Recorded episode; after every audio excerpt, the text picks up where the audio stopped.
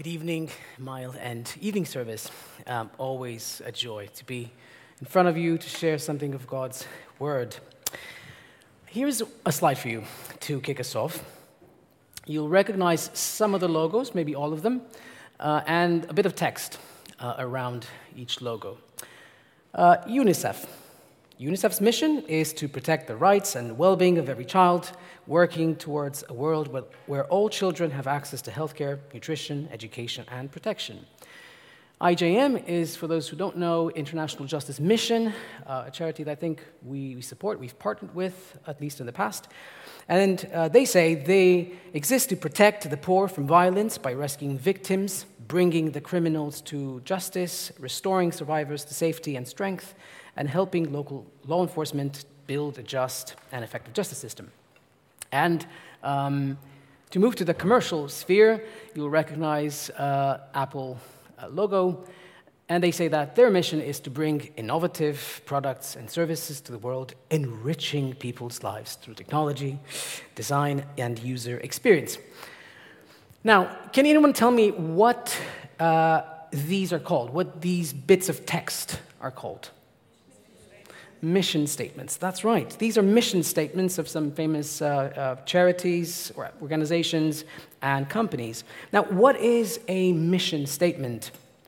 Well, it's a concise message uh, that outlines the purpose, the values, the goals of an organization. It establishes their guiding purpose and direction. Why do they exist? Uh, and I mean, who are they and what are they for? What, what, why do they exist? Well, this evening, um, I'll try to show you that Jesus also has a mission statement. Uh, Jesus' own mission statement, what he is, I mean, who he is, and what he's about, uh, what he's come to do. And I'll try to show you that actually Jesus' mission statement is also, in a very important sense, ours too. It's the template for our own mission and purpose. So let's just read the passage for tonight. Uh, as Joel was saying, we're back in Luke. Uh, we are a week after Resurrection Sunday, but now we're rewinding back to the start of Jesus' ministry, at least according to the Gospel of Luke. And we'll read from chapter 4, starting at verse 14 to 21. And I'll read the text for us. Jesus returns to Galilee in the power of the Spirit, and news about him spread through the whole countryside. He was teaching in their synagogues, and everyone praised him. He went to Nazareth, where he had been brought up, and on the Sabbath day he went into the synagogue, as was his custom. He stood up to read, and the scroll of the prophet Isaiah was handed to him. Unrolling it, he found the place where it is written, The Spirit of the Lord is on me, because he has anointed me to proclaim good news to the poor. He has sent me to proclaim freedom for the prisoners and recovery of sight for the blind, and to set the oppressed free, to proclaim the year of the Lord's favor. Then he rolled up the scroll, gave it back to the attendant, and sat down. The eyes of everyone in the synagogue were fastened on him. He began by saying to them, Today, this scripture is fulfilled in your hearing. Okay, let me set the scene for us. According to Luke, Jesus is returning to Galilee after the great showdown with uh, Satan in the wilderness, in the desert. And the amazing thing is that actually he doesn't return like a limping survivor, but he returns in the power of the Spirit. What could have been um, something that defeated him, something that destroyed and derailed his mission has only strengthened him because somehow in that desert he has drawn on the Spirit and he has drawn on the presence and the power of the Spirit. And we'll come back to this. Hold this thought in your, in your mind. So here he is coming in the power of the Spirit in Galilee, and he's teaching and preaching. Um, and his platform is increasing, his prestige is, is growing. People begin to, to hear about this new rabbi. News about him, says the text, spread through the whole countryside. He was teaching in their synagogues, and everyone praised him. And now Jesus comes back to this obscure little town called Nazareth.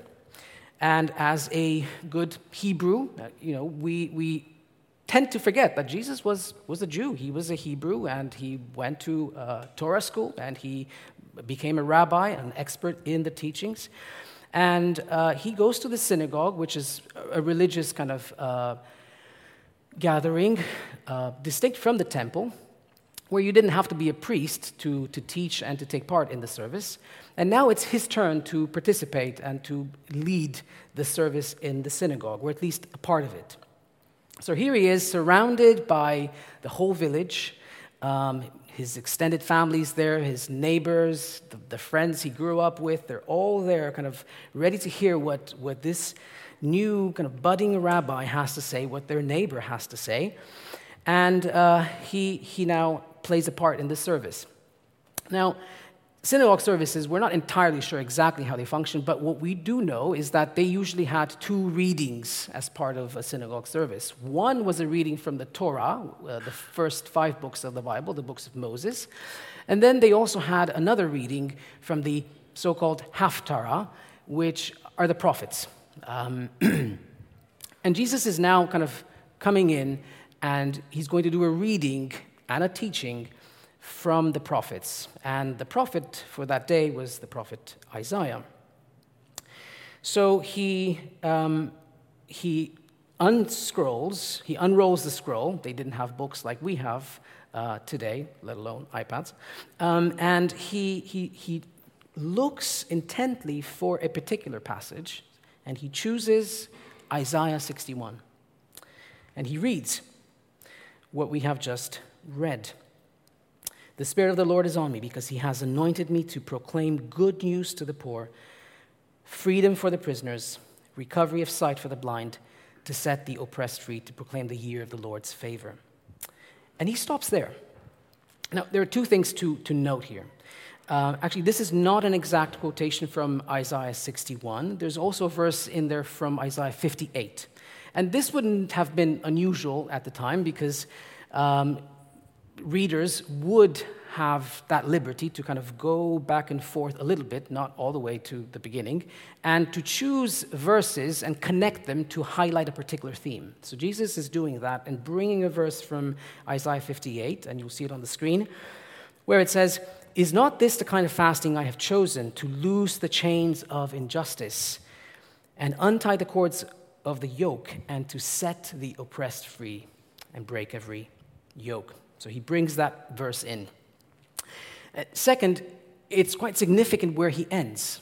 So he stops with the news about the year of the Lord's favor, which is the announcement about the Jubilee, which you've heard about if you were here last Sunday.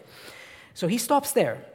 Uh, but the passage in Isaiah actually continues uh, and talks about a certain day of vengeance or retribution of our God. But Jesus doesn't mention that he, he stops with the year of the Lord's favor, which, which is significant, which is significant, and we'll see why. So he reads this passage standing, uh, like I'm doing today, um, but then everyone's looking intently at him, right? Everyone's, everyone's eyes are fastened on him, the text says, and then he sits down. That was the custom of the day. He sits in uh, the so called uh, chair of Moses, which would have been the place where, where uh, people would have given authoritative teaching on the Torah and on the prophets. So he sits down, and everyone's expecting him to now go on and expound Isaiah 61. And he began by saying, Luke says, Today this scripture is fulfilled in your hearing, which was a shocking thing to say for the people in his time. What is Jesus doing here? What is Jesus doing in this synagogue at the start of his ministry, according to Luke? Where he's laying out his mission statement who he is and what he's been sent to do. He is outlining his concise message about his life's purpose and direction. This is this encapsulates who Jesus is and what he's come to do. So let's just spend, spend a bit of time thinking through uh, this passage and understand um, how it relates to, to us. Who is he? The claim is just astonishing. This first century uh, young Jew, this new rabbi from a fairly obscure town, is the one that has been chosen, the one that has been set apart, sent by God to be the ultimate agent of God's redemptive purposes in the world, to usher in a new age of freedom, of salvation, to come as the promised king. We've sung about the king. Unlike other kings who would have started their reign and would have brought in captives after conquering other peoples, Jesus the king announces that he's here to set free the captives. Kings of the world would have come in and would have exact would have um, taken money from people, would have imposed really punishing taxes to, to gather wealth.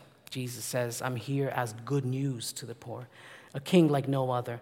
This is, this is the astonishing claim that God, God's purposes for the world are now accomplished through this figure. Now, let me just open a, a bracket here um, about how to read this, this passage.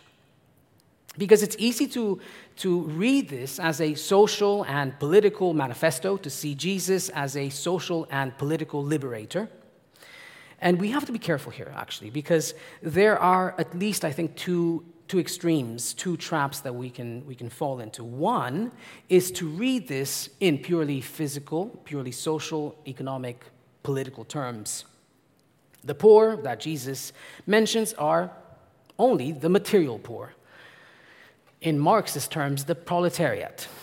Um, the prisoners are political prisoners or debt slaves, the economically exploited, Blindness is purely physical or psychological, false consciousness, again, Marx. But this would be misguided, I think, to read this in purely physical, material, social terms. But the other extreme, the other way of, of reading this, I think is equally misguided to, to completely spiritualize and actually say this is all about kind of spiritual matters and spiritual relationships, and to lose, therefore, sight of the social and economic outworkings of the gospel. We need to keep these two together in our mission, just as Jesus kept them together. Um, so, what has Jesus come to do? Well, to proclaim, to announce good news to the poor. Now, who are the poor? Who is, who, who is poor? Who is the poor? Who are the poor? Sorry. The answer, I think, is actually given in, um, in the Sermon on the Mount. A bit later on, I think there's a really powerful clue. Luke 6.23, obviously, sermon, the Sermon on the Mount, you can find it in Matthew as well, but it's there in, in, um, in Luke 6, where, as part of his sermon, Jesus says, Blessed are the poor in spirit, or as I think Jonathan Pennington, an author, says, flourishing are the poor in spirit. In Luke 6:23, it qualifies it in spirit. For the kingdom of heaven is there. So who are the poor, the poor in spirit? Well, imagine the scene in the Sermon on the Mount. Jesus is on this hill and he's surrounded by disciples. He's looking around. And what he's, do, what he's not doing is saying, okay, there is a, a distinct, permanent category or group of people. These are the poor. He's looking around at his disciples who are, what are they doing? Are, they're waiting to hear, they're listening and responding to, to Jesus, to, to, to him. And he is actually saying, All of you who listen to me, who sit at my feet, and who implicitly recognize your need, you are all, in a sense, the poor. The poor are therefore not a distinct group but anyone and everyone who admits their neediness, their dependence. Anyone and everyone who listens and responds to Jesus. And in speaking about his mission, Jesus takes up this language uh, of, of Isaiah and talks about the poor because it's usually, not always, but it's usually the poor, the ones who are materially deprived, that do sense their need and are first to respond to the invitation of the gospel. Material deprivation, not always, but often makes people more sensitive spiritually.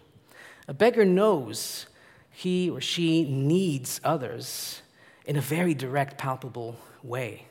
Whereas someone having a personal driver who just drops them off or have, has things delivered to them at their doorstep through couriers, you know, is not, is not faced with their dependence in the same way as someone who's really destitute. And I think this is the key to understanding the really stern uh, words addressed to the rich in Jesus' teaching. The poor are more ready to acknowledge their need of salvation than the rich. It's not that they are morally superior, the poor, it's just that they understand that they're not self sufficient, they're, they're dependent. But there's also something more important here when we talk about the poor and spiritual poverty. There's an analogy or, a comparison made here between material poverty and spiritual poverty.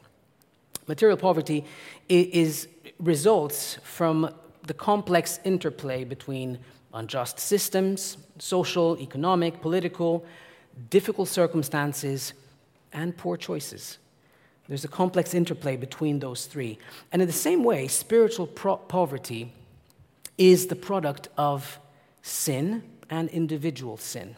And the, way, the, the reason I introduced that kind of distinction, sin with the capital S and individual S, is that actually in the Bible, and especially in, in Paul's uh, letters in 1 Corinthians and in Romans, sin refers not simply to individual moral uh, wrongdoing, things that you individually did wrong, but it also refers to this cosmic, corrupting, powerful force that is bent on destroying, corrupting, imprisoning, and ultimately wants death for God's creation the very undoing of God's purposes. And this force that is active in the universe, which was defeated at the cross, crucially, but this agency wants to co opt, wants to hijack your life and your decisions and manifest through our individual sins and wrongdoing. So sin is both individual and this cosmic force, and it manifests at both levels. And I think you, can really see this if you, if you think about sin um, in terms of the gambling industry or the lottery and individual kind of playing the lottery. It's both an industry and an individual act which leads to addiction and enslavement ultimately. On the individual level, you know, it's, it promises a life changing prize. You hit the jackpot, your, your destiny is completely changed. And it, it seems to demand very little, right? It, uh, a scratch card is not going to break the bank. Uh, a token for the slot machine isn't a fortune. But slowly, slowly, it takes a hold of you. Um, and you end up spending more than you ever planned. And sometimes you even spend the money you didn't have. In much the same way, sin begins to be quite attractive but ultimately it impoverishes you. It leaves you much poorer than when you started. It diminishes you as a person. It stifles your freedom. The good news is that Jesus has come to proclaim good news to the needy. These are not empty words. They're backed up by his life and ultimately by, by his death on the cross. So there's value going through each of these uh, lines of Isaiah 61, but ultimately they all point to our natural condition when we are estranged, separated from God, who is our loving creator. When instead of embracing our dependence on Him and one another, we seek to shore up our autonomy. We seek to declare our self sufficiency. We attach to things that promise to promise a lot, but ultimately disappoint. And this is really the cycle of, of sin that leads to lack of freedom and ultimately death. So Jesus has come to proclaim freedom or release for the prisoners, for the ones who get caught in this cycle. And this, this reference to release for the prisoners is probably a reference to exile. The, people, the, the, the Jews were taken uh, captives by the Babylonians, but it also, ref, it also refers to, uh, to debt slaves, people who, who were, are forced to get into uh, debt slavery, basically, because their crops have failed, their animals have died, uh, and they just can't pay back their debts. And Jesus is coming to release, to provide release uh, for the prisoners. This theme of release is actually core to Jesus' mission. This is Jesus' core business to release his creation from all forms of captivity, from everything that entraps us, that enslaves us sin, shame, guilt. And his whole life is marked by by a ministry of releasing. You see this in the healing he performs, you see, you see it in the, in the way he delivers people from demonic oppression. Uh, and in doing that, he also restores them and restores them and in society. He restores their social standing and their agency. In fact, one of the key metaphors for salvation is redemption. We, we use it often, but literally it means to buy back from slavery, to release someone from a form of slavery. So, sin, according to the biblical picture, is anything and everything that impoverishes you ultimately. It traps and enslaves, but it also, finally, it distorts your vision. It also distorts your value system. It blinds us to what is real and to what is truly valuable and worthwhile. In the Sermon on the Mount in Matthew 6, Jesus says, and, these are you know, quite mysterious kind of words here. He says, The eye is the lamp of the body. Or your, your outlook, your perception of what is real is, is fundamental to who you are as a person. If your eyes are healthy, your whole body will be full of light. But if your eyes are unhealthy, your whole body will be full of darkness. If the light within you is darkness, strange image, how great is that darkness? So, this is why Jesus goes on to say that he's come to bring recovery of sight to the blind. Again, the spiritual and the physical go together. Jesus literally restores the sight of blind people that he meets. Think of blind Bartimaeus. Uh, and he also spiritually restores our vision to see reality in all of its God given colors. This is profound.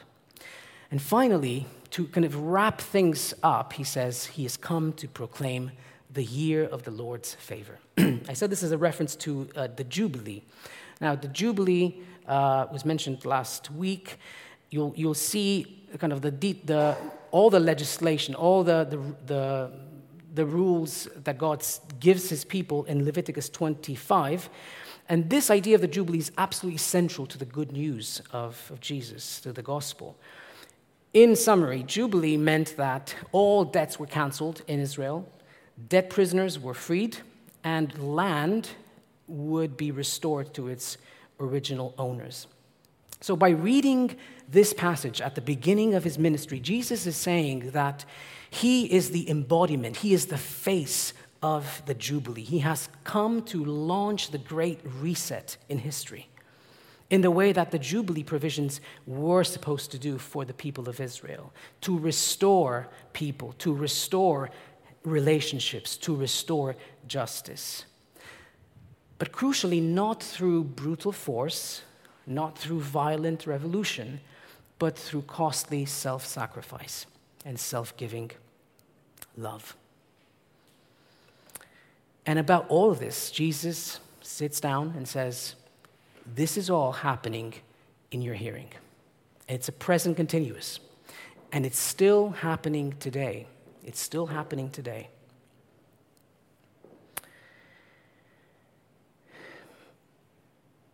Actually, Luke drives this point home because he, he shows in Jesus' ministry how this happens. And then he continues in Luke to, to show the same, the same pattern, the same sorts of things that Jesus uh, mentioned in reading this scroll. So Luke is suggesting that this is the template for the mission of Jesus' followers. That's you and I. Because you see, united with Christ, we have the same Spirit of Christ. We are invited to have the same Spirit of the Lord upon us. We are the body of Christ. We are Christ's representatives in the world. Therefore, this is also our mission statement.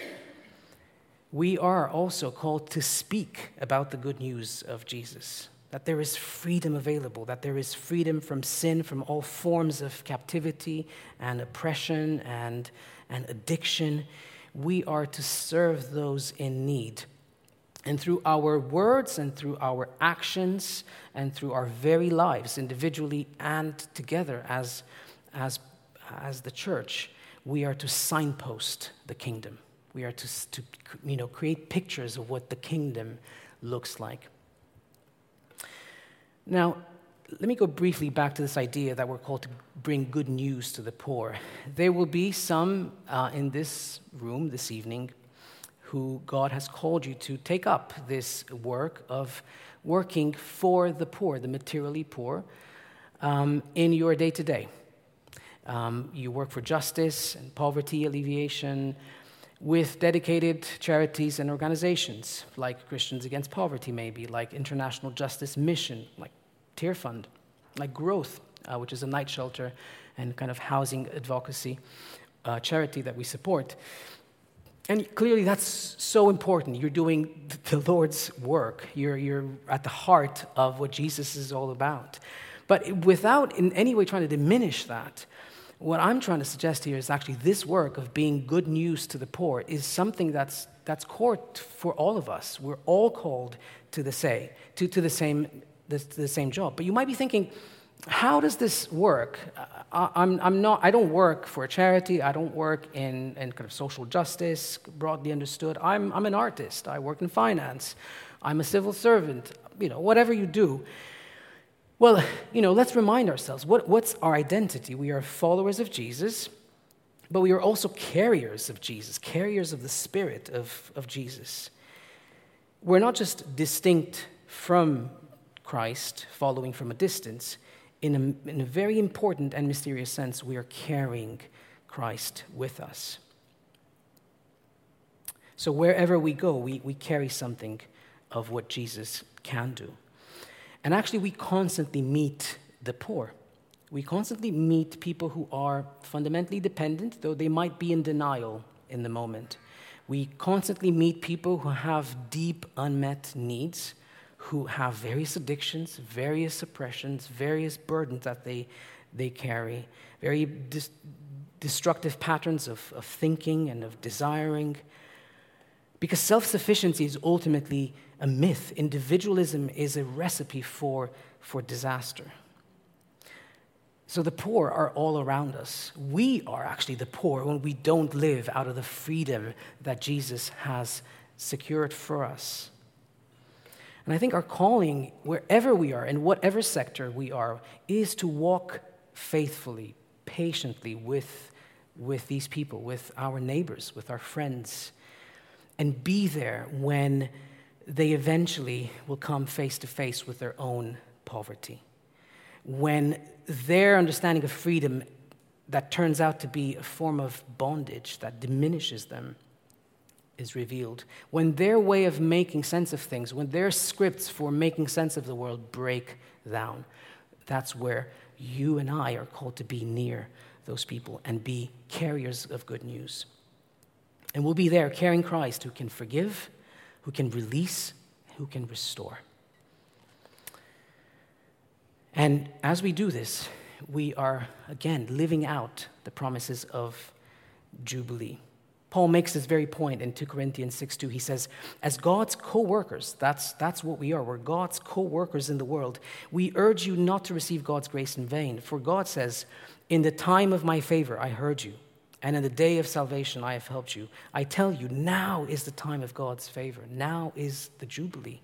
Now is the day of salvation. How do we do this? How do we um, embody and live out this, this mission of Jesus, of speaking about the good news, of serving the need, of signposting the kingdom? I would suggest it's actually through abiding. This is the, fun, the, the, the key recipe if we can call it that. Our actions must flow out of our abiding in Jesus. Our service of others must flow from our surrender to Jesus. If we, if we sever this link and if we try to do things in our own powers, we will either burn out, run out of steam, and uh, we will be cynical and we will ultimately despair because the problems in the world are so profound. Anyone who's work, worked in kind of poverty alleviation will understand just how complex these things are. Any big um, crisis out there is so, so profound, and it's easy to, to lose steam and to become cynical. That's why we need to abide in Jesus. He is the strength, He is the energy. for our efforts. Um, if we don't do that, we either become cynical or we become cocky. We think we are the saviors, we are the messiahs who bring liberation, and we're not that. And it's just a matter of time when, before that, that becomes clear. So we must keep together worship of Jesus, abiding in him with love of neighbor. And it's really why we emphasize prayer uh, so much in our church because prayer is so much more than just saying words to God who's out there. It's actually our way of abiding in Him, of drawing on Him. Just as Jesus drew on God, drew on the Spirit, and He resisted the, the enemy in the wilderness. Jesus says in, 15, uh, in John 15, 4, abide or remain in me and I in you. No branch can bear fruit by itself, it must remain in the vine. Neither can you bear fruit unless you remain in me. It's an active thing. There's one final thing that I want to mention. Um, going back to the passage, you notice actually uh, the verbs to proclaim good news to the poor, proclaim freedom for the prisoners, proclaim the year of the Lord's favor. And I think there's some of you in this room uh, tonight who, who maybe you, know, you, you felt for a long time that you want to share um, your faith, you want to share the good news, but you hold back because you often find yourself playing in your mind uh, scenarios uh, where you, you say something and it just comes out super cringe, or you're asked a really difficult question and you just don't know what to say, and, and you have, you, you, you, you're just playing these scenarios in your head, and it's, it's trapping you basically. It's stopping you from, from sharing. Um, well, if that's, what, that's you tonight, I, I really believe that God wants to deliver us from this spirit of fear and to pour courage in our hearts uh, for witness. And I, I, use the plural because this, this is me as well. Um, I'm, I'm in the same situation often. And I really feel strongly that He is giving us, God is giving us a new language, a new language, a new language, and also fresh authority in using this language to speak about Him and to share our faith. And actually, this language is old, if, you, if, if, uh, if I can put it that way. It's actually the language of testimony. The language of testimony, uh, which is a self involving narrative about what you have seen and what you have experienced. And I really believe that testimony, if we understand it correctly, is the kind of uh, form of evangelism, of sharing your faith that is God is particularly empowering for our time, for our age of authenticity, for the noisiness of our culture, where, where we have just a cacophony of worldviews and opinions, where people's skepticism is high. Testimony, I really believe, can cut through that in a way that argument um, alone will struggle. But the upshot of this is that you know, if we are to use this language, you have to have what to testify you have to have experiences with God to talk about, to share. Your experience of captivity, your blurred vision, your losing hope and purpose, and God coming through and meeting you and releasing you. The good news, what does it mean for you and your daily experiences? We need to become rich towards God. That also means rich in these experiences. So, my encouragement is for us to pursue God, pursue experiences that, w- that we can store and can be the language for our testimony when we're sharing with our friends. A key verse that really sums this up is actually the episode with the Samaritan woman in John 4:39. Jesus is talking to the Samaritan woman and he, he knows everything about her. And it says in John 4 39, many of the Samaritans from that town believed in him because of the woman's testimony. He told me everything I ever did. He told me everything I ever did, but the implication is, but didn't reject me. Didn't reject me.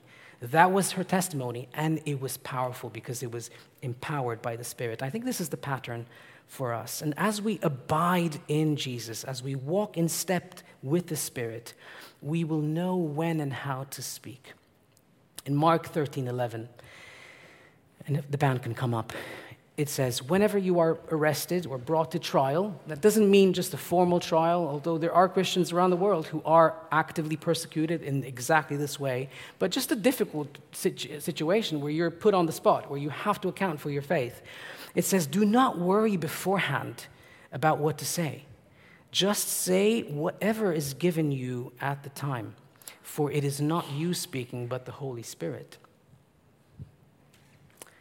God is empowering us to use the language of testimony for our time as part of our witness, uh, as part of our uh, going and continuing on the mission of Jesus, of speaking about the kingdom and the good news of the kingdom of serving those in need, and of signposting with everything that we are the kingdom. The method, quote unquote, is abiding. The formula is the presence of God. Let me wrap this up. If this evening you actually heard those words from Isaiah 61 and they describe you, they describe you you feel like you are poor, like you're impoverished, or you feel like you're burdened, you're trapped, you're stuck, there is good news for you. There is good news if you feel depleted or burnt out. God is here and He is whispering good news to you. He is here to lift your burdens. That's core business for God. That's why He's come to lift you, to free you from everything that entangles and robs you of the joy of living and the way He has created you. So, if you resonate with that, uh, I'd invite you to, to come for prayer. There's a bunch of us here ready to, to pray with you, if that's helpful. This is, this is the day of salvation. This is the day of your release. Believe in your heart But if this evening you sense that Jesus' mission statement is also part of your calling, and you also want to follow in the ways of Jesus and carry the presence and the power of Christ, and particularly in the area of evangelism and sharing your faith with words, I also invite you to come up for prayer um, and receive the empowerment of the Spirit and be commissioned for that so let's worship this King who has come as the embodiment of good news for all of us.